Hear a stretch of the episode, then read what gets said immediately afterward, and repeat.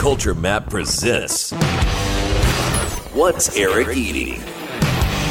From the Gow Media Studios in Houston, Texas, here's Culture Map food editor Eric Sandler. Welcome to What's Eric Eating? Culture Map's weekly look at all things Houston bars and restaurants. I'm your host, Culture Map food editor Eric Sandler. I have Michael Sambrooks and Steve Breaker from Sambrooks Management Company coming up in a little bit. But first, I am joined by two co hosts this week. As you may have noticed, I was off last week. I spent a couple of days on jury duty, which prohibited me from recording this podcast in a timely way. So last week's co host and this week's co host are both on the show this week. Let me start with he is a frequent uh, he is a passionate advocate for the Houston food scene and a frequent traveler. Matt Harris, welcome back to the show. How are you? Doing well, sir. Good to be here. Thanks for being here. She's the owner of Fluff Bake Bar in Midtown. Rebecca Masson, welcome back to the show. Thanks, Eric. Becky, thanks for being here. Let us dive right into the news of the week.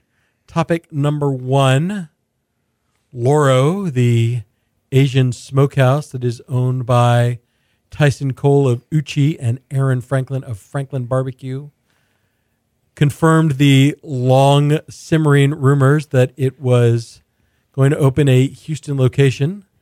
They have leased a former church on 11th Street. They will be converting that into a new restaurant that is slated to open in the winter of 2021, by which we, I think that means Oh God, approximately a year from now, right? January, February 2021.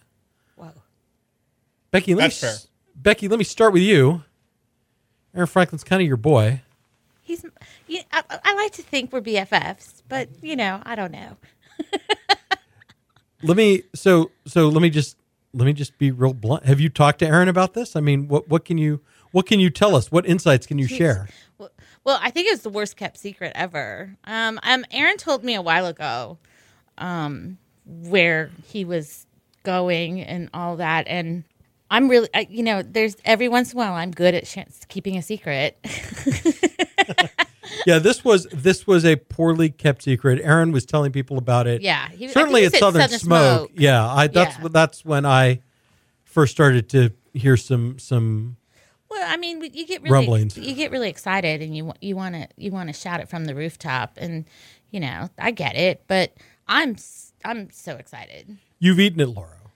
I actually haven't eaten at Loro. I've had a lot of Loro food um, at different events. Um, like I most recently, I did an event with um, well Tyson was there and John Gross was there with Loro for the Texas Metal Arts or something. Matthew McConaughey was supposed to be there. He wasn't. But hey. All right, all right, all right. I know I wanted to thank him for having me in a commercial, but you know it was really reliant. But whatever, it, I digress. Um, but so you know I've had a lot of I've had a lot of bites, and then from Bram, um, um, at different events too, and it's always delicious. Yeah, Matt. All right, Matt. Let me let me bring you in on this. You've been to Loro. I have been to Loro. What do you think of Loro? Uh, I'm a fan. What what about it stands out to you? All of it. the uniqueness of it, like Well, what I mean, so I think for people who haven't been there, right? They have a they have an idea about they have an idea about the kind of barbecue that Franklin serves because it's been thoroughly imitated by dozens of other restaurants, and they have an idea about what Uchi serves because it's been here in the market since 2012. has it been here that long? I promise. Oh wow. So Yes. what? So I'm what is the? So what is the experience like? What are the? What are the two or three memorable dishes that that really stand out from your? Well, uh, yeah. experience? So I think the is is don't go expecting uh, some some hybrid of Uchi and Franklin's because I, I, to me that's not what Loro is. So it it's influenced by those flavors. Um, it uh, I think they call it a Asian smokehouse. They marry really They do. well. Like the the smokiness from yes. the meat. So a- absolutely, Uh, the meats are the stars for me. Um, there's some really fun dishes. Price point is nice. Space is particularly outside. Uh, it's just a good time. You can go with with by yourself. You can go with, you know, small group, big group. It's interesting. It delivers on flavor. Again, the the meat and the to me is the star. So All right. Very I good. imagine the hospitality to be amazing because Abs- yeah. you know Uchi's amazing. I mean, well, both are amazing. it, it just delivers on the experience. So Yeah, and I I mean I think I like I mean I I haven't had the chance to eat there. I I certainly aspire to. But I, I do like that it's fast casual. I like that you don't have to stand in a in a huge long line to wait to order. You know, I like that it's indoor outdoor. I you know, it's a flexible dining space. I you know, I looked at the price points. It all seems pretty reasonable. Yeah, and they're having some fun with it too. I mean, we had a, um, a brisket popcorn dish um, when we were there, and it's just like salty, sweet, and just finger food. It's like, all right, this is pretty good. like I'm a happy boy. I don't need a lot. Let's let's be honest. And anyone that knows me knows that I don't need very much. if I'm in Tokyo. Um, all right, and uh, I. So let me let me ask you one other thing about this because I, I got some, and, and I will say this is a minority view, but there is a little bit of pushback on the number of restaurants opening in the Heights. The, the sense that the Heights is is saturated, that there's too many businesses there. I I don't I don't think I I definitely don't agree with that. I think I think people who express that view are are clinging to a version of the heights that that may have existed you know 10 or 15 years ago but doesn't really exist anymore that there's been a lot of development both in the neighborhood and surrounding the neighborhood so that there's a, a bigger population that used to than used to exist there and that people see the heights now as a rival with Montrose as a destination for dining but is is there a point at which are are we reaching the point where there's too many restaurants in the Heights? Is it harder to compete? Well, as someone who lives in Oak Forest, I welcome it because you had to go all the way to Montrose. When I first moved here, what was that? Oh, 07? You had to go to Montrose to go eat something good.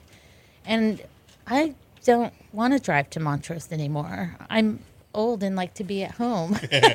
right? Becky and I are in the old and cranky crowd.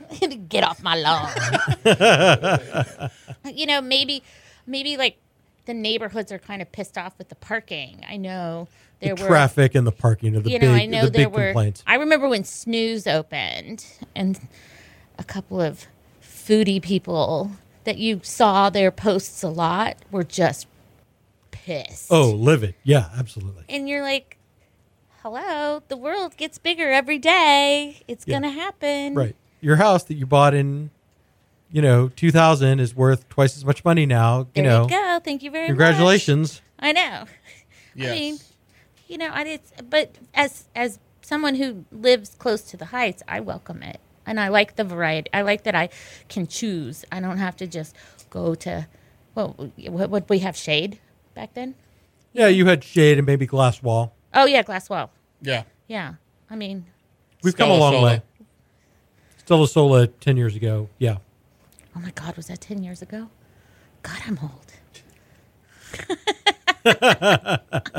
there were so many baby faces in that kitchen, Yes. and look at them True all story. now. And It's they've gone on to amazing. do they've gone on to do True beautiful story. things. I know. I'm so proud of those those little youngins. All right. Well, Uh, I think, and I think it's the opposite. uh, Well, the inverse, perhaps, is uh, living in Montrose is now it's pro- you. You know, I can go outside of Montrose a little bit, but I'm not going to do it as often as someone who lives in the Heights or maybe Oak Forest. Yeah, I mean, I think, and I think Loro kind of existed in in an independent sphere or a separate. This is a destination restaurant. It's owned by uh, two of the most critically acclaimed chefs in Texas. You know, people from all over Houston are gonna are gonna want to try Loro, I think. And honestly, I'm I would rather it be in the Heights. I mean, you know, ten or fifteen years ago, there's no way this restaurant opens in the Heights. It opens in the Galleria, maybe in Rice Village. you know, if you want to talk about Maybe Washington. maybe Washington, but if you if you want to talk about traffic and ease of access and, and all that, like I, I think I would rather it. I'd rather it be in the Heights. Bring it on. Yeah, All right. exactly. Topic That's it. number two: International Smoke has closed. This was the restaurant. Uh, celebrity chef Michael Mina from San Francisco partnered with lifestyle guru Ayesha Curry to create a menu inspired by life live fire cooking traditions from around the world. They hired EJ Miller, a talented local chef who'd worked at Salt Air Seafood Kitchen, Riel, a bunch of other places to run the thing. And they picked a prime location in CityCentre with a great patio. And it is gone in about a year and a half. I bet those Rocket fans that bitched and moaned in the beginning are dancing up and down right now. Jerk faces. Uh, Those NBA pedantics. Matt, what do you think? I mean, are you are you surprised? I, I'm personally surprised that it closed so quickly. What was your what was your reaction? I think so. Um, I feel like you know there is Houston does have that reputation a little bit of of not being as friendly to outsiders. Right? We've seen a number of concepts come in and close fairly quickly. Um, I thought hiring EJ was a really strong move. Um, the food there to me stood up. Um, I, I, I would I would put it in the surprise category. Becky, what about you? I mean, I know you you probably never made it there. no, it's too far. No, but I'm a big fan of EJ, and Yeah. and again, I've have had a lot of EJ's food, and I think I kind of agree with Matt. Like, it's kind of hard to bring. It's kind of hard for those. Maybe it's we just support our own, and Well, we let me- don't so- want some outsiders. Well, let me know. let me float a theory to you. I think it's even though when EJ was a guest on this podcast once, and I asked him about the word barbecue, and he said, "Oh no, we call that the B word." Yeah, because we don't we don't want people to get confused about what we're doing and and that it's different than Texas barbecue. So I wonder if if they hadn't just called it if they hadn't just built it as a seafood restaurant, you know, because they had they had the they had the a fried fish, they had a roasted fish, they had roasted oysters, they had all this like smoky grilled fish dishes. If they if they had pitched it as a seafood restaurant with some smoky elements, I and not and stayed away from any reference to barbecue and not serve those like not very good pork spare ribs. I I just don't wonder if it would have people would have approached it differently. a different Bec- expectation walking in. Right, because I think when you talk about barbecue in Texas, it it's such a loaded that that term comes with so many expectations and you can if you're not serving, you know, sliced brisket, smoked sausage, uh, you know, you're stuck. Yeah. Yeah, I could see that. I like I mean I you call something international smoke and I my mind immediately goes to meat meat, not fish. So I could see that, but I just like to blame it on the Rocket fans. That's just mine. I think that's fair. I mean, let's let's not lose sight of that. Um, Blaming rockets. Let's not lose sight. They sight were of blaming. given like zero star Yelp reviews before it even opened. Yelp clean some of that up. I mean, I know, it- but still, it was still. It started. It it it had a it had a, a, a bad juju out of the we're gate. we're getting closer to the real issue. what is the real issue in your opinion? Y E L P. I I do not think that I I do not think that Yelp reviews can make or break a restaurant. Maybe I'm being naive. Well, I, it's uh, yeah. I don't know that it's any one thing. Um, I know that that branding and expectations are important, but I think there's something also to momentum. Um, and and not to belabor the the Rockets' point, I just it's I think it's difficult when you come out of the gates without that type of momentum to sustain you. We've seen that in some other places recently um, from out of out of town locations and concepts um, that that are successful in other places and come here and and don't have that momentum in the beginning and and and, and look for it and try different things and and it doesn't Well, happen. and, and to be fair, outside of people who travel and know food, we have four million people in this city. How many of them know who Michael Mina is? Right, but I think a lot of them know who Ayesha Curry is. That's true. I mean, I maybe I'm again, maybe I'm being naive. Yeah, you're right.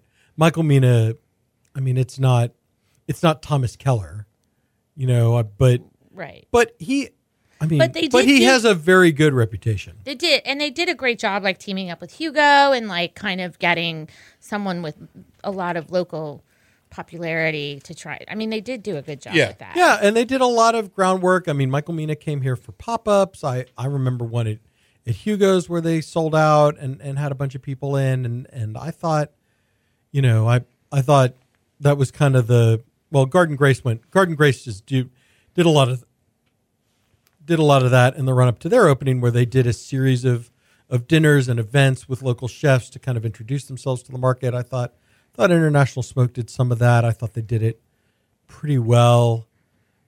But I but then, you know, I but then also, you know, they've since they opened in Houston, they've opened two restaurants in in Florida. I, they've they're working on a location in Vegas. You know, maybe this didn't have their full attention, right? Maybe making Houston successful wasn't as high a priority for them as it might have been for a smaller restaurant group with fewer locations. I mean, I think we get. I think we all kind. I mean, I definitely fall victim to this. But you have on like social media, you have the food based part of Houston, right? And it's maybe it's ten percent of the four million people that live here. And you think, oh my God, five hundred people like this photo. They're all going to come order it, and then five do, right? Because the other four hundred fifty don't live in Houston.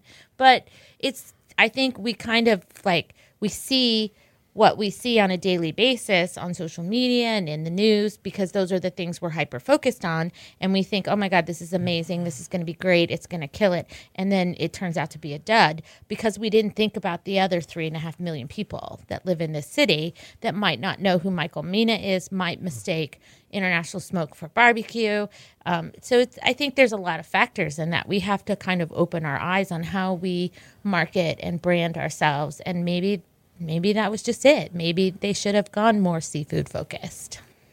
Well, I think it's a reminder that opening a restaurant is difficult. There's not a thing, you know, there's not like 10 points. Like if you follow these 10 things, you're going to be successful. And um, there's, and it's usually not one single thing.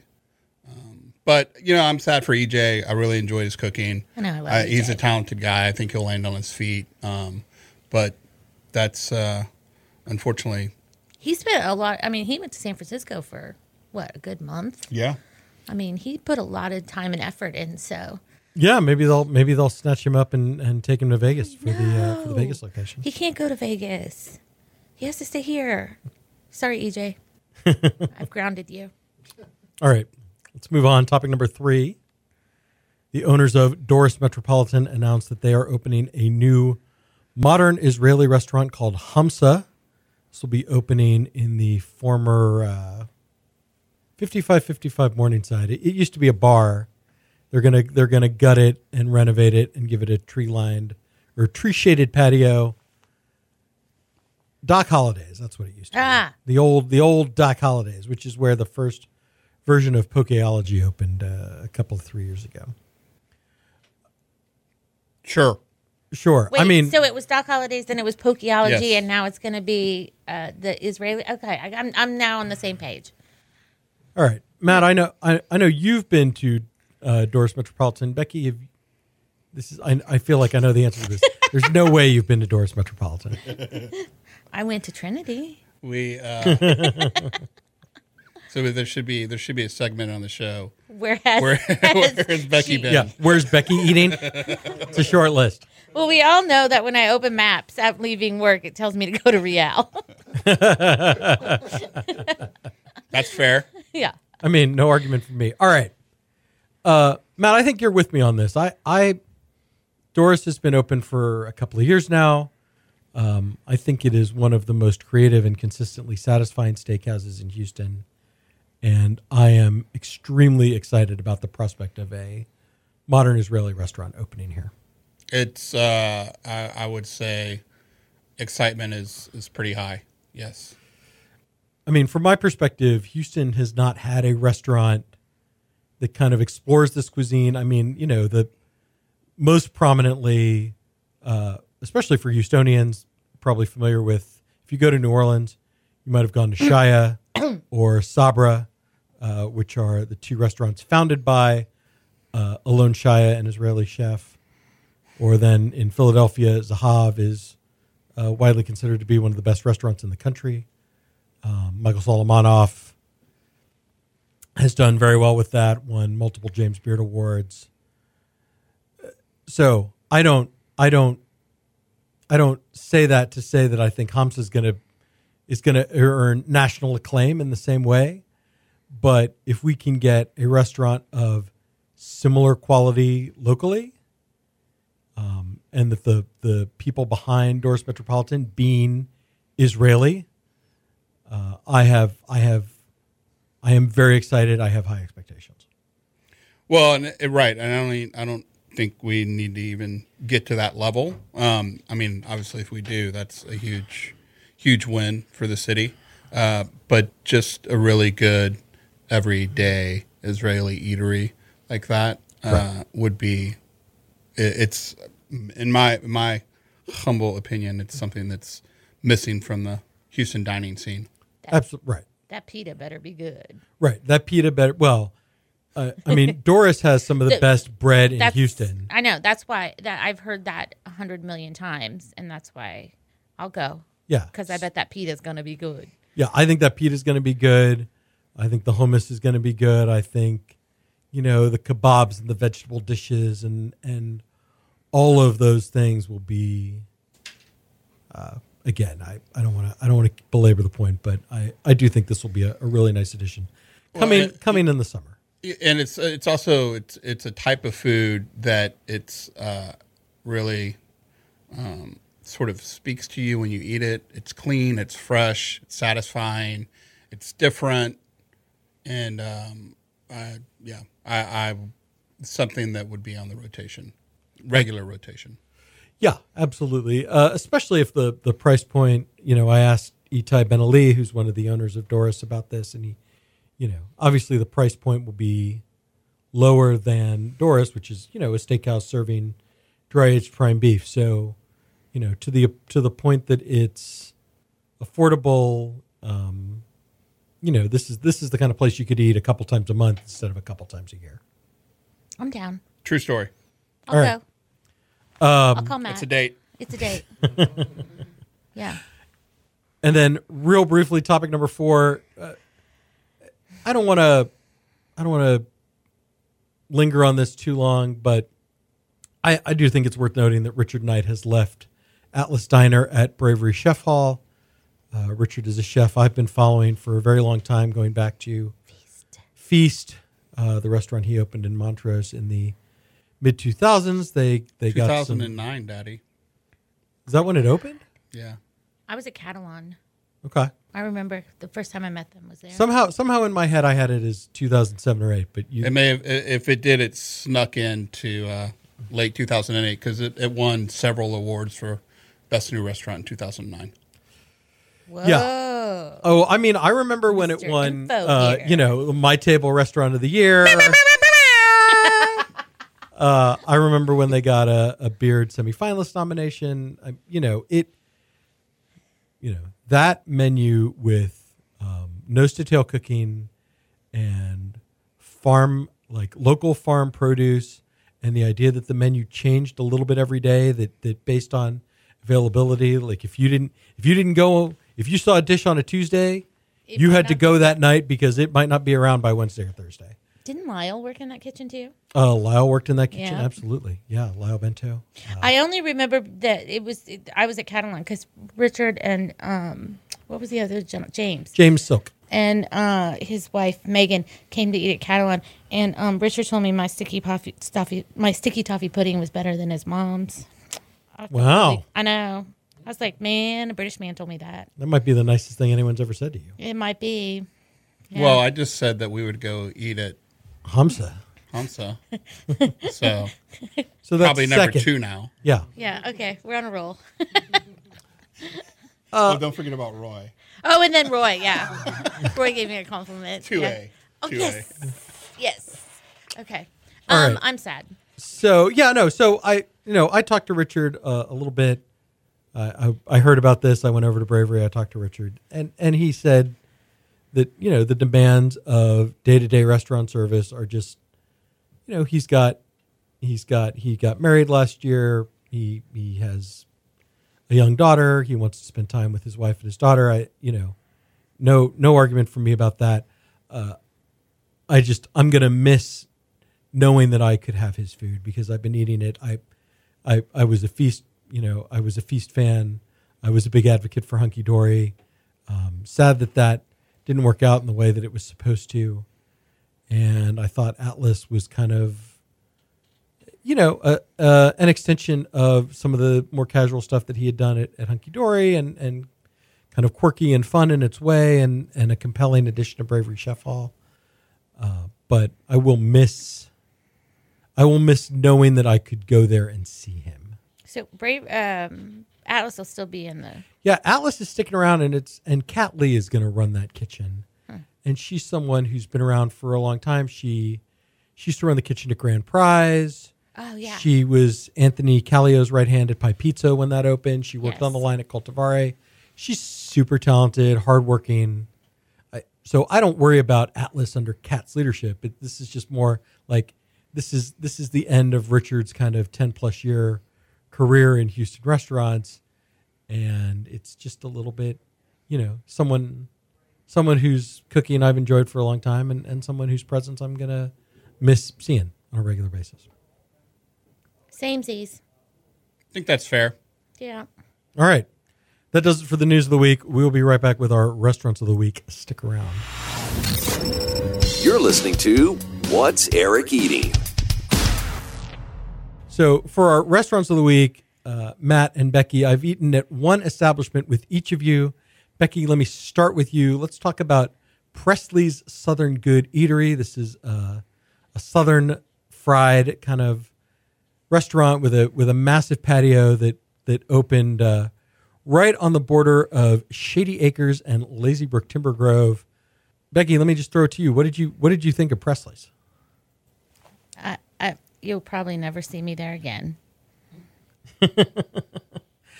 Uh, this I from- think um, I think if you are a family with children and want to go hang out, dad wants to watch baseball or football, and the wives want to get together and talk, and the children can go play and eat chicken fingers. Boom, nailed it. That's it. Yeah, I I had higher hopes for this place. I got a I got a preview tasting before it opened that I thought was pretty good. Um, sadly, like your your chicken tenders were dry. My chicken fried steak was bland. The fried the fried pickles were good. The French fries were good. French fries were good. The fried pickles were good. Yeah, You know, they do have a large selection of White Claw. They have a they have a large selection of white claw. They have a, a big cocktail menu. They have a gigantic patio. I think I'm with you. I think this is more of a hangout spot. Uh, very family friendly. Prices are reasonable. Um, not really the food destination. I mean, I, I love Southern fried comfort food. I, I was I was hoping for a little better from Presley's. I'm right there with you. Did somebody say fried pickles? Yeah, they have fried pickles. They have really good fried pickles. They're pretty good, and the French fries are really good. But other than Eric was like, th- we- I knew we were in trouble when I go, "How's your chicken fried steak?" and he goes, "It's fine." This is, uh, yeah, I've I had was like, "Yeah, that's- we're, as we're my done." as my as my grandmother as my grandmother once once said, uh, she was the most proper, like formal New England type you can imagine. I've had better. there you go. Boom. Oh. I had some chicken tenders from Whataburger last night, and they were really good. You know where? you know where we didn't have chicken tenders last night? Presley's. Houston, Houston's. Houston's, and it's and it's a. oh, sorry. No, You no. do that. I have a huge I have a huge rant about this that I that we don't have time for on this episode. Of the Okay. show. I'm gonna save it. Okay. I will I will make the Houston I will have the Houston's chicken finger rant on a upcoming podcast. Uh, Matt, I will say you and I had a had a more satisfying dining experience at Handies Douzo, Lucky guy. the new tamaki establishment from the owners of Kokoro at Bravery Chef Hall. Uh, this is located in the former Happy Fat space on Sixth Street. I don't, is it Sixth Street at that point, or is it White Oak? I think it's I think it's White Oak. I think it's White Oak. All right, Matt, you uh, you're my expert on all things Japan. What did you think of our tamaki experience? You had me at Handy's, Daddy. Uh, this is- excuse me. This is a family friendly Oh. show. I was speaking of food. No, but but how did you how did you enjoy our dining experience? Uh, I, you know, they they were very good. Yeah, I I think just from the the the crispy nori, That toasted nori was game changer. right? The the rice has the right like vinegar element. I thought the fish was seasoned well. I mean, the the only I mean, the only thing is I I don't know how many like if I were hungry, I don't know how many I would have to eat to feel full. Yeah, that I think that's well. There's a couple things. I, I, I don't think that's what they're trying to do. That's you know that that's not the concept of that you're going to go there and you know order uh, a, A a dozen starter and you know an entree and a dessert. You can Um, walk over to Coltivare when you're done. You done. could walk over. You can walk over to Coltivare. Coltivare and have a pizza or a bowl of black pepper spaghetti. I think that's the There you go. that's the path to full. I mean, that sounds pretty good. Yeah, I, honestly, I saw I saw uh, our Matt Chow. friend, uh, yeah, Matt Chow and John Yu on on Instagram did that recently, and uh, and shout out to those guys. That's doing it. That's doing your your white oak two step the That's right no, way. that's in my the opinion. handy two step, Daddy. they just um, need something sweet on that street, huh? There used to be a gelato place, and, it, and it went away. I know. So sad. Um, that, but but the uh, I, I thought they were they were very good. The flavor was particularly uh, that spicy tuna was notably outstanding. Spicy tuna was outstanding. The hamachi was very good. There was uh, the only one that didn't really work for me was the crab. Didn't have enough crab. Yeah, flavor. yeah, yeah. I think that there was there was a ratio issue there uh, on on the crab that that was a little bit of a problem. Right, but nothing about. I mean, I I I thoroughly enjoyed it. I want to go back there, and I am looking forward to comparing it to Hondo, the other tamaki restaurant that is opening on 11th Street uh, this very week. So Yes. we'll have uh, Food Fight Battle Heights Hand Roll uh, coming up. Correct. Not Hando, Hondo. Hondo. Got it. Yes, as we learned, as we learned when Jason handsy. when uh, Jason and Dia and Manwin were were on this very show a few weeks ago. Uh, and then, real fast, I do want to note the opening of Jeni's Splendid Ice Cream, uh, now open uh, at 19th and Ashland Get it. Go get it. in the Heights. Becky, you hosted a pop up for Yes. Jeni's with founder Jeni Britton Bauer. Matt, you are a Jenny's super fan. True story. All, these are all either facts. either, Yes. either one of you uh, explain to people who haven't tried Jeni's what makes that ice cream so good. It's magical. It's just good. It's just solidly the tech. It's technically perfect and delicious. Quality ingredients, Great flavors, great flavors. Right, creamy texture. creamy texture, Right, the flavors, even like the darkest chocolate. which is dairy free, by the way. I I didn't know that. I know the Texas sheet cake is dairy free. I, oh, maybe that's the one. No, I think the darkest chocolate one that she brought, because the sheet cake and the darkest chocolate, they're both dairy free. I think. I mean, I, I, could be wrong, but Texas sheet cake for 100%. Yes. right. So lots of dairy free options. That cream puff. Oh my God. I, could, I saw it on Instagram and wasn't anywhere near. I finally got to taste it. I had gooey butter cake Oh, yeah. over the weekend. I have not had that. Wow. There you I'm, go. well, I'm ordering enough to take a bath. I mean, I I had the peanut butter with the chocolate flakes in it, and it's just like the peanut butteriest it's salty, like not salty, like too salty, but like salty in a good way.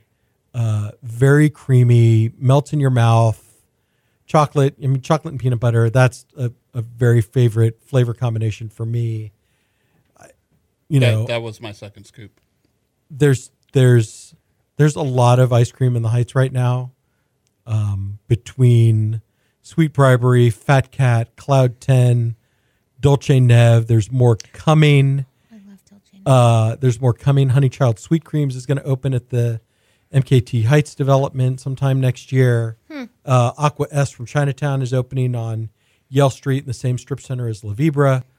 Um, but right now, for me, I mean, just as a just as a scoop, like not because Jeni's doesn't do Sundays, they don't do milkshakes, they don't do they don't have cookies or brownies or any of that other stuff. But just as a, a scoop of ice cream, They don't need all that. it is very compelling. They they have a solid product. They don't need all the woo woo to go with it. Can I, mean- I, get a woo woo? They it's, it's it speaks for itself. Yeah. It's very good. Go it's for very it. good. Do And it. and the uh, uh, had a brief conversation when we were in there, just passing along a little insider knowledge. The pints that they have at Jeni's are not the same pints that you can get at Central Market. So if you're looking for Jeni's ice cream, go to Jeni's in the Heights. What makes the them pints. different? Did they They're prob- did, did they explain? Yes, different distributor. Somebody else makes it. No, I don't No? think it's no. I think it's distributor. Just- It- it's just- just fresh. just- it's a freshness issue. They they can completely control that that chain of command. Got it. So, um, uh, and they have plenty there. Um, Oh yeah, no shortage. Yeah. And yeah, two dozen different flavors in the dippers. That's amazing. Yeah, it's it's compelling. Do it. Go. Do it. All right, Becky. Before we get uh, before you get out of here, what's what's going on at Fluff Bake Bar? Uh, so this weekend we have Robin Berwick from Double Trouble, and we're doing a. I cannot pronounce this whatsoever. I'm going to try Meli Kalikimaka, which is Merry Christmas in Hawaiian. Hawaii. Yeah, the the, the song. Yeah. Mele Okay. Kalekamaka. There you go. Thank Right. you.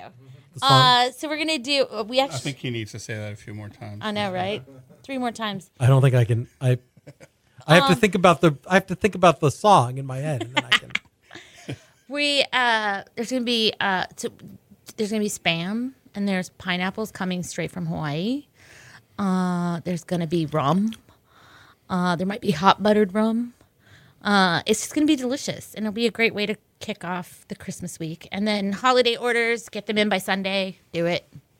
We got lots of good stuff: By Sunday, people.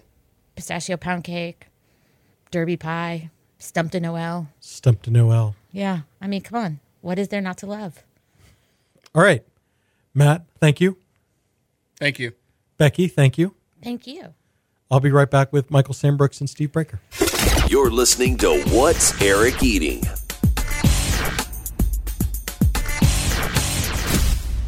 I'm joined this week by two of the uh, principals in Sambrooks Management Company. It's the local restaurant group behind the Pit Room, 1751 Sea Bar, Candente, and more. Gentlemen, let me introduce you individually so that people can hear your voices. Michael Sambrooks, welcome back to the show. How are you? Doing well. Thanks for having me. Steve Breaker, thanks for being here. Oh, thank you. Gentlemen, I think the last time I had you on the show, um, Michael, you had just acquired the three uh, former Cherry Pie Hospitality restaurants. It was about a year ago. Uh, Starfish Pi Pizza and Lee's Fried Chicken and Donuts.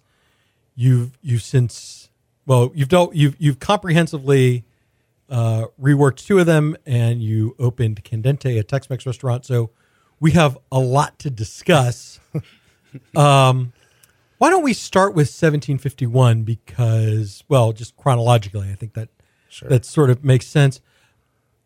To me a little bit about kind of the conception for the seafood restaurant because I, I've been, um, well, I'll be very honest with you. I've been I've been working on my article about the best new restaurants of 2019.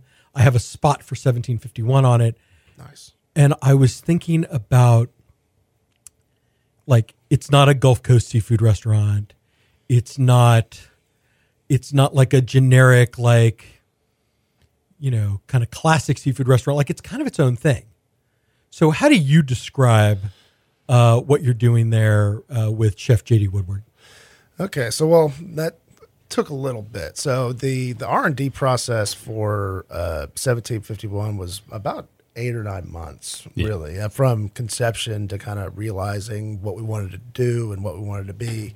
Uh, it was a lot of different conversations, and you know, in the meantime, we had the advantage of operating Starfish. You know, so we had a full kitchen, we had a staff, and we had the chefs that came on board, and we were able to kind of play with dishes, get feedback, and kind of develop it over time. But the general idea is we didn't want to be locked in, like you said, to being a Gulf seafood restaurant. We wanted to go beyond that. There's so many other things that you can bring in from other parts of the world, other parts of the ocean. We didn't really want to be limited to just what we could get from the Gulf Coast. Um, and then kind of drawing on everybody's kind of experiences that was involved. Steve being, you know, from Uchi and, you know, JD having a background with a good raw program. We kind of wanted to combine all those things. So our general thought was we wanted to be a small plate seafood restaurant. So we wanted people to come in, be able to order six, seven, eight different small plates and then maybe share an entree. And that was kind of the general format of the menu that we went, went with.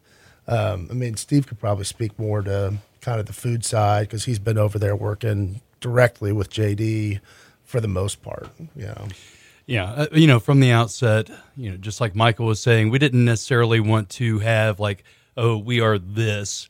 Uh, we wanted to be super flexible. Really, the one thing that we wanted to make sure was a standard was we were going to try to bring in absolutely positively the best product that we could that we could find. So, um, you know, again, big nods to the uh, you know the Gulf seafood movement. You know, God knows I worked for about eight years over at Reef, and uh, certainly have a lot of respect for that. Uh, but at the same time, for us to be able to bring in ultra ahi tuna from you know off of the uh, Hawaiian coast, uh, to fly in A5 from Japan, you know these are all like really important things to us. We want to be able to expose people to as many of uh, the wonderful things that the world has to offer, and just treat them as simply as possible and try to respect what we're working with. Um, and to Michael's point, we wanted a restaurant that could be flexible, that kind of uh, cater to the people that want the traditional. Oh, I want my appetizer, and then I want my entree, and then I want my dessert, and also cater to the kind of dining that I know that Michael and I really appreciate, which is I want to eat everything on the menu. right. So right. fire fire the menu. Yeah, right, exactly. exactly. Yeah, give me everything. Uh, yeah, fire on the menu. Just give me five minutes in between. right. And um, and so to be able to offer small plates and allow people to kind of you know taste the menu across the board, something that was really important to us. Yeah. Yeah, and I think JD is such a a solid choice to sort of execute that vision uh, you know, he he worked for Bryan Caswell at Stella Sola. He worked for Chris Shepard at at Underbelly. He, you know, I he worked with uh, Lyle Bento at, at Southern Good. So, you know, someone who someone who's kind of uh, very thorough in his approach, but but is you know very good at kind of taking those different immigrant cuisines and kind of incorporating them into his own perspective. I mean, I you know I like that I can get you know uni carbonara and chicken karaage if I if I'm feeling a little more Asian, or you can get you know wood roasted Gulf oysters and redfish on the half shell. I mean, it's it's all it's all there for you, and and I just think it gives the restaurant you know a flexibility that that you couldn't have done if you were you know if if you were just like you know Michael I know you came up kind of in the in the good company world you know if you if you had just tried to replicate good company seafood um you wouldn't you wouldn't be able to do some of those things. No, I mean, and you're kind of locked into what you can do, and we didn't want to be locked into any one thing. But you know, at the same time, trying to find a cohesive balance on the menu between all these different influences was a little difficult. And again, that's kind of what led us to kind of interesting small plates throughout the menu. And I, I mean, I can't speak enough about how talented and good JD's been for that concept, just from bringing him on to where he is now, just seeing the growth that he's had with the food and the staff. I mean, it's just completely streamlined, and he's. I mean, I'm blown away every time he puts out a new dish. I mean, he's doing some really, really exciting stuff over there. Well, and, and I don't want to belabor this point too strongly, but obviously, when you open the restaurant, Lyle Bento was your your culinary director, and he's not with the company anymore. So, you know, for JD, I mean, it's you know what it what was it like for him? I mean, when he you know basically he had to step up. Yeah, I mean, uh, JD kind of was brought on as the executive chef for that location. You know, um, Lyle obviously was helping him out um, with the menu there and the presence there, and you know, he had a lot of kind of say and influence on a few of the dishes that we put on the menu. Uh, but for the most part, since JD came on, it's kind of been JD's show. Um, I mean, he's been running the staff, he's been doing the purchasing, he's had you know a lot of the innovative ideas and he's kind of really delivered on kind of the concept that we went out to create um, and so as far as stepping up i mean it wasn't a big transition for him because he was already in that role you know All right, and then let's let's talk about the beverage pine because you you named the restaurant after the Gin Act of 1751, which I didn't I did not know was a thing until I got that that press release explaining the name to me. Uh, but you know, you have what like 130 gins on the back bar. Well, I think we're up to 146. David Yeah. Manus will basically let me know if I got that number wrong. But yeah, I think we're right around there. which we're going to slow down on that a little bit i think but no no We'll I mean, you've got to be hitting the approximately the limit of the number of gins available for sale in You'd Texas think, at some right? point. Yeah, at some Yeah, point. yeah, we're getting there. Um, but yeah, the, the name was funny. It was um, we we labored over that for like three months. We went several different names, and we kind of wanted something that was a little kind of speakeasy ish, um, a little more subtle. Um, and so, you know, 1751, yeah, it's a nod to the Gin Act uh, that basically regulated the production of gin in London and kind of made it into a better product that it is today. And so when Steve and I kind of sat down at Starfish, one of the things that we were most impressed with was this this gin program and this cocktail program that was uh, basically been headed up by David Manis for the previous owners. And um, when we started thinking about what we were doing there, we just got really kind of fascinated by it and listening to David talk about all these different gins and the different styles. And so when we went through the renovation process, we built this huge, elaborate back bar. Uh, I think it holds like 600 bottles or something. And because we really wanted that to be a focal point of the restaurant. So it's kind of a, we built a big community table and a big bar that's real comfortable and you can come and talk to all the bartenders. It's a very interactive experience.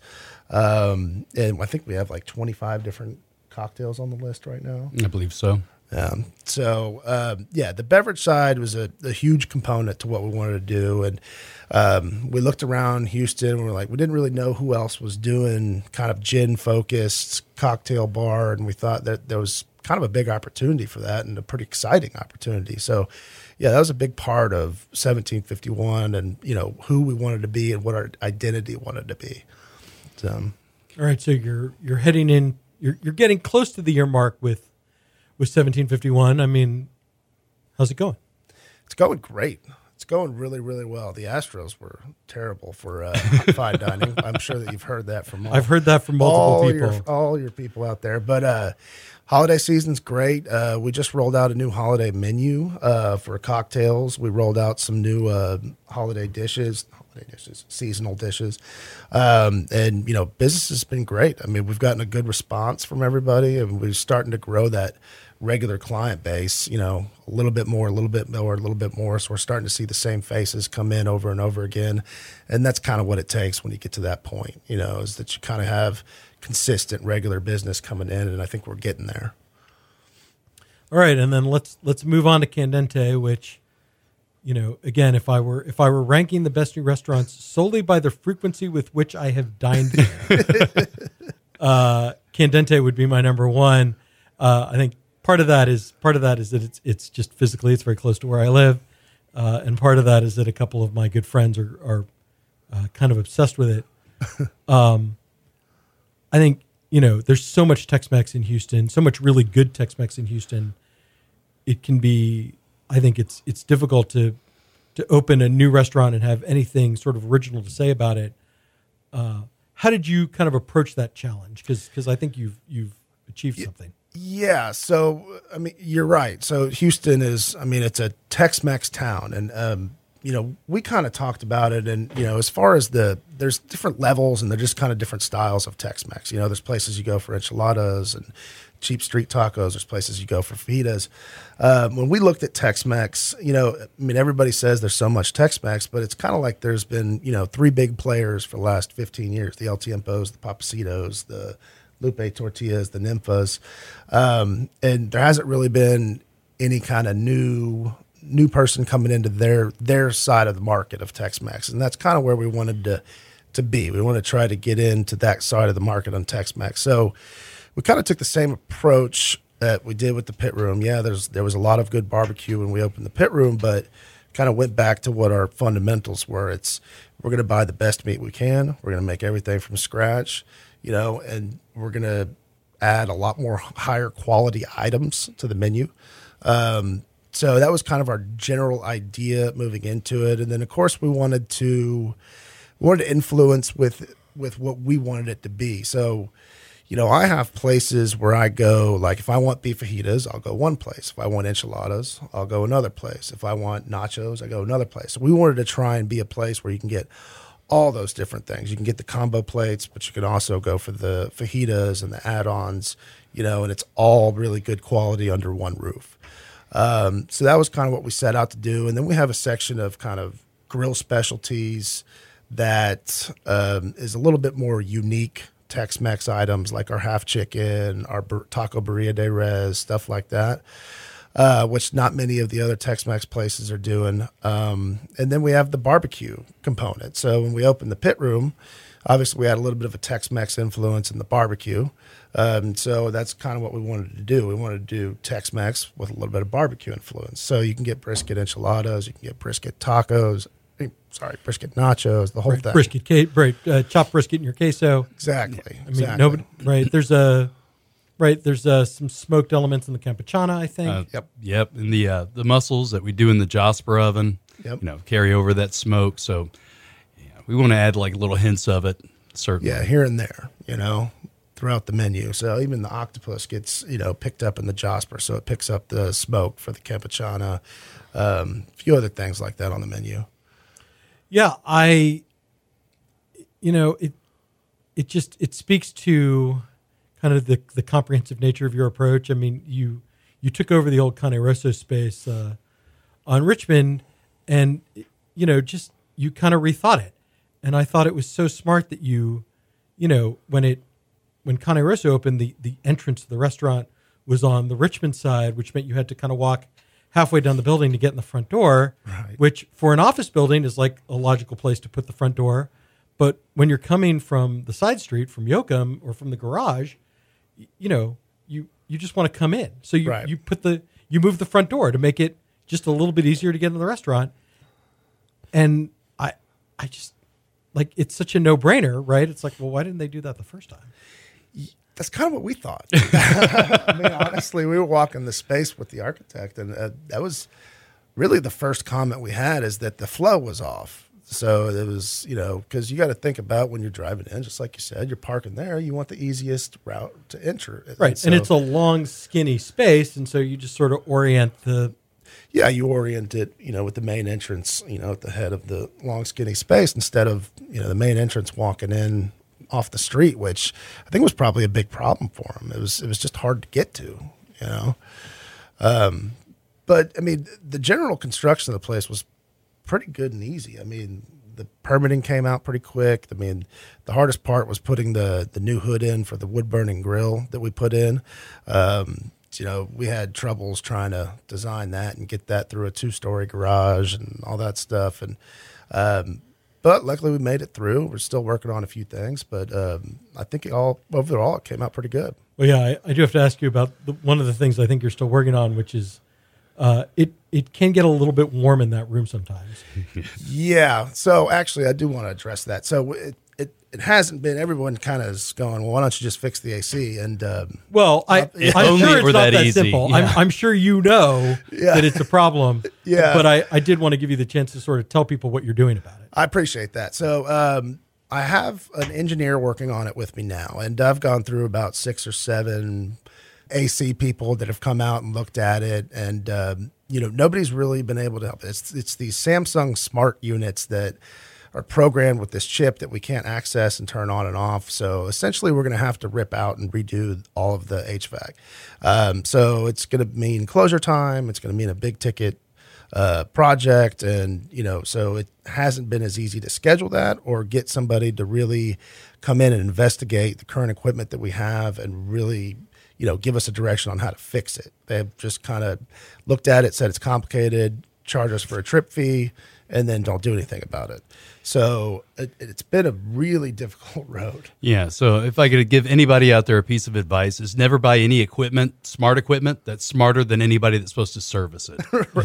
yeah.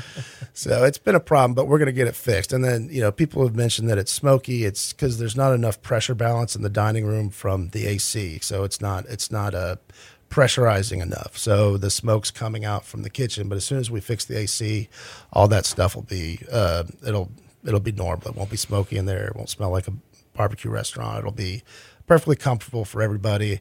And we are going to fix it soon. Well, and I'm sure you, well, certainly you, you don't want to close during the holiday season. Right. And, and you probably don't want to close until you, you know, until, but I mean, because when I drive past it, it's, it's, this has been a really busy place. I mean, Yeah. whatever, whatever visibility problems Cane Rosso had, uh, you figured out how to overcome. it's been busy. I mean, it's I mean, it's only getting busier too, and so it just makes it really, really hard. So we got to find people to come out and work on it, you know, at midnight, and work out, work on it overnight and stuff, so that we can minimize how often we can close. It's and honestly, I, I don't want to close. I mean, once you once you close, you know, it's hard to get people to come back if they were going to try and dine with you, and they show up and see that your restaurant's closed. Then they might not ever come back. So it's it's a tough balance of how to weigh the problems and how to fix the issues. Um, I will say I've, um, you know, I've, I've, I've gotten, you know, a little bit, you know, the, the staff, the staff gets it though. Like they keep the, the frozen margaritas coming. They keep the, the tea refills on lock. Like they're, they get it. Yeah. Um, and, and just, I mean, you know, picking a favorite dish. I mean, like I, I'll never say no to an order of beef fajitas or, or a, a cheese enchiladas. Um, but the carnitas are, are were the big revelation for me. Yeah. So the carnitas actually came from our um, uh, our sausage making processes. We just we you know, we cube up the pork and then we actually cure it for uh, two days. So we add the salt, the seasoning, and all that. So uh, we cure it for two days and then we render it in uh, bacon fat, a little bit of a few other things.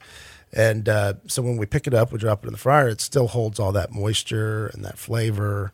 Um, so I think that's the big difference um, is the process of curing it and then you know keeping all that flavor in there. But yeah, the carnitas are one of my favorite things to eat there too. Yeah. All right, so so let's let's move on to Pi Pizza because you've you you announced a, a new name, right? I think I did was it Dubro or uh, Dobros, Dobros. Dobros pizza Um, and sandwich. what's the status of, of that? I mean, because that, that would seem to be sort of the next process. It's next in the process. Um, I can tell you, it's I mean, taking over or trying to do four restaurants in a year and a half has not been uh, easy. Uh, they all kind of take time, and um, you know, it seems like it's about time for that one to come open with a new brand and a new name. Uh, we have the sign made, we have the branding done. Uh, we haven't really gotten, um, just to be honest, we haven't gotten around to the menu development yet. I mean, and it's just been a time thing. We're all kind of focused on 1751. Well, first we did kind of the Sam's food, and then we're really focused on 1751. And then Candente took eight months of uh, menu development, branding, and build out, and it was just a, it was a lot of effort. And then you know, once it got open, we had a staff of 75 people that we got to manage, we got to train, we got to put systems in place, and um, that we just haven't had enough time to put our attention on it. To be honest. Um, so you know, soon we're going to work on it, and uh, we'll see what happens. I heard I heard rumblings once that you were contemplating Chicago style deep dish. Is that is that still something you kind of want to put your spin on? I would love to. Um, I think, it, I mean, if I'm just thinking around town, we don't really have much Chicago style deep dish. So I mean, I always like to think about what can you offer a market that's missing? And um, you know, I know that when I go to Chicago, that's one of my favorite things to do is eat, you know, Chicago style deep dish. We want to do the uh, spicy Italian beef sandwiches, my all time favorite food. and, you know, all that stuff. Um, so I mean, the food's great, um, but again, it's just going to take time to figure out, out how to produce it, how to make it, how to make it right, and how to make it good. And um, just haven't put the effort into it yet. Well, yeah, that that does kind of open up a, a larger question. I mean, you you uh, you converted one restaurant, you you opened two more this year. How do you kind of manage the growth? Because you know, certainly the the recent history of of Houston restaurants is littered with companies that uh, flew too close to the sun, shall we say, when it came to their ambitions. Sure. So, um, yes, I mean uh, the the biggest thing that we've been trying to do is, is, is grow our infrastructure to kind of handle the expansion, which is mostly at the office and upper management level, and um, so that's really what we've been busy with the accounting side, all the boring stuff that's not fun to talk about. But I mean, so we've just been trying to get all that stuff organized to be able to handle, you know, five units and, you know, 200 employees and, you know, all the different issues that come from that. So um, that's kind of why you know, whereas me and Steve like to be in the restaurants, we've had to learn a whole new different role of control freaks. yeah, being out of the restaurants and and trying to make you know systems and stuff from a distance work in the restaurant. So uh,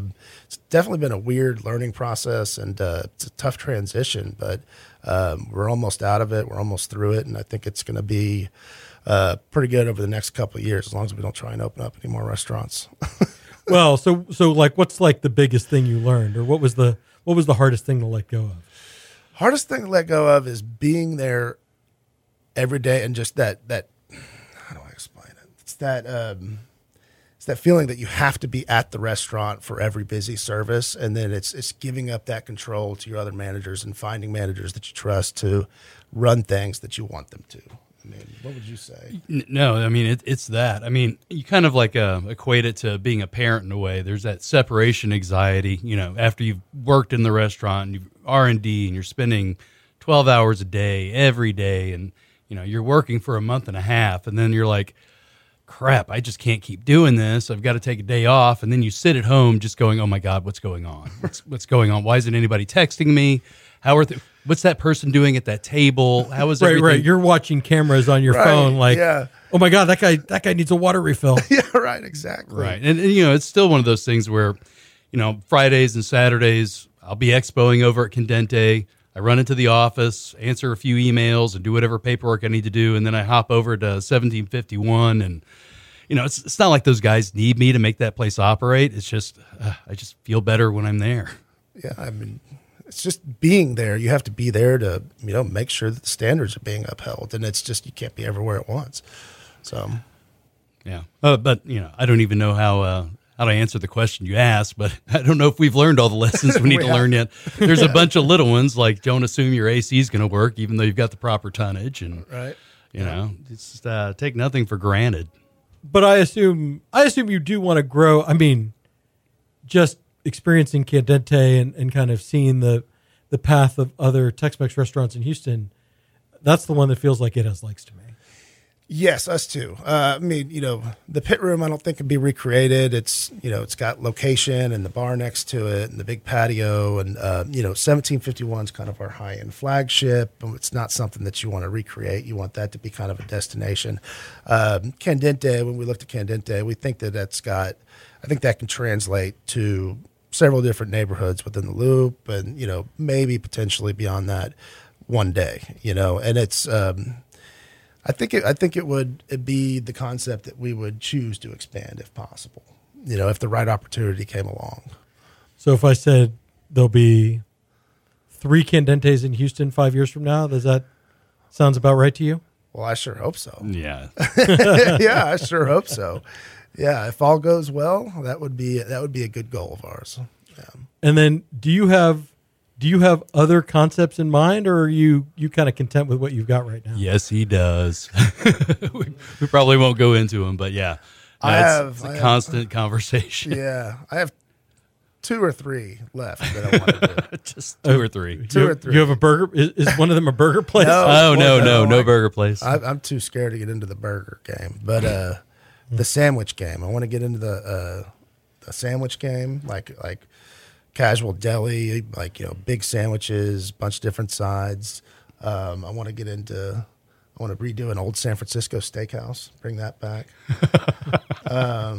I don't. I don't know that. I don't know that you can have uh, a woman on a swing in front of the restaurant in in, I know. in 2020. I don't think that's Well, politically correct. I, you know, the, the woman on the swing was one thing, but the uh, the table cheese that stayed there from party to party, I think, was probably the most frightening thing to me. But Yeah, that's probably not up to health code anymore. Yeah. Yeah. So there's there's there's always things floating around in your head, you know. But um, you know, I think that our focus is going to be running what we have, getting everything streamlined, finding the right staff to make sure that the experiences are consistent and perfect every time, and then you know. We'll see how it goes from there. But I mean, our short term focus is uh, streamlining what we got and what we did over the last year and a half. Very good. Uh, I mean, that really brings me to the end of my questions, unless you have uh, something that I haven't asked you about that you want to address. Lord, I can't think of anything. Not that I can think of. No. uh-uh. All right. Well, I, I mean, I know I know you were here and you you went through the lightning round with me. Um, but uh, I mean, what the hell? You can we can we do it again? Do you mind? Sure, I'll try to change my answer. Or I'll, I'll try to ask you. I'll try to ask you a couple of different questions. We'll we'll, we'll compromise. Yeah. We'll compromise um, somewhere along the way. Um, Michael, let me let me start with you. What was what's your favorite cookbook? Ooh, favorite cookbook. I always forget the name. It's the uh, hmm, it's the big textbook one. It's like the science of cooking from that Kenji guy. Ah, I can't remember the name. Oh, I know you're. t- I know exactly what you're talking about. It goes I- into the the specific def- detail of you know he goes through like boiling an egg and goes through twenty different uh, recipes. It's Yeah, just the, is it the Food Lab? Isn't that the what he? food lab. That's what the food Kenji lab. Lopez Alt. Food Lab has been my favorite cookbook. I loved reading that because it goes into that technical detail that a lot of cookbooks don't. Steve, how about you? Uh, you know, I really enjoyed reading that Momofuku uh, cookbook, David Chang's cookbook. It was actually uh, it was a really fun read. I really enjoyed that one. And um, and there's another one too that I, I just can't recall off the top of my head. But and uh, of course, you know, just the pictures in the Modernist cookbook are just a blast. So that was always fun. Right. All right. Instead of asking you what the first band you ever saw in concert was, let me ask you what's the what's Oh. the most recent concert you've seen? The Melvins, awesome show, amazing show. Yeah, saw it Warehouse Live. Can't beat a Melvin show. I got to be honest. I'm not into going to concerts, so I haven't. I haven't been to a concert in probably 15 years. So I can't. Not even not even like the rodeo.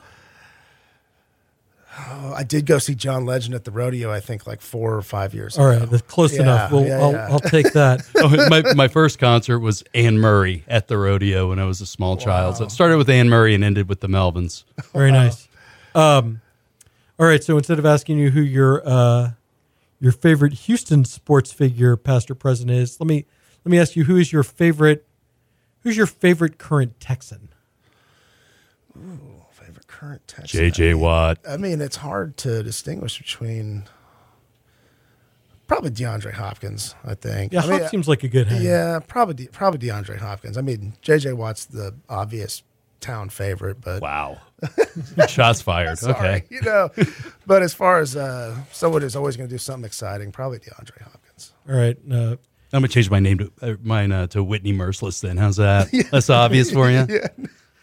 uh, all right. Instead of asking you for your uh, for your fast food guilty pleasure, let me let me ask you what's your favorite restaurant in Chinatown? Fufu. I absolutely adore the uh, cumin lamb. Amazing, amazing, great dish. One of my favorites. I think it's um, Fufu's great. I think it's Hai Chang probably the. Oh, yeah. I think it's the. I got the Dungeness crab there that they did with the curry. It was. I still think about. Oh yeah, that that stir fried lobster dish. Oh my god! Yeah, we got that too. Yeah. yeah. I mean That's- that that's place, strong. and then the uh, either that or the crawfish place. I can't remember the name of it right. now. Crawfish noodle. No, the other one. Oh, okay. Wild Cajun. No. Crawfish and beignets. There's uh, This makes for great radio. Yeah, I know. Sorry. Sorry. We'll, we'll move on. um, and then and then finally, uh, since you're since you're working on a pizza place, what's your uh, what's your go to pizza order? What are your favorite toppings? Literally everything at jalapenos. Just no fruit, no pineapple.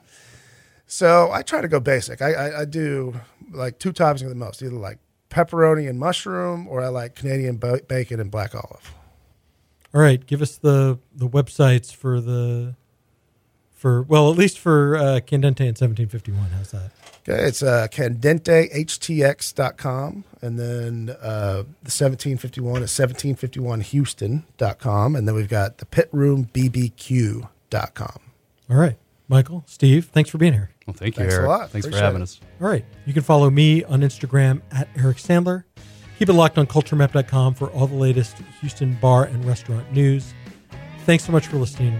I'll be back next week.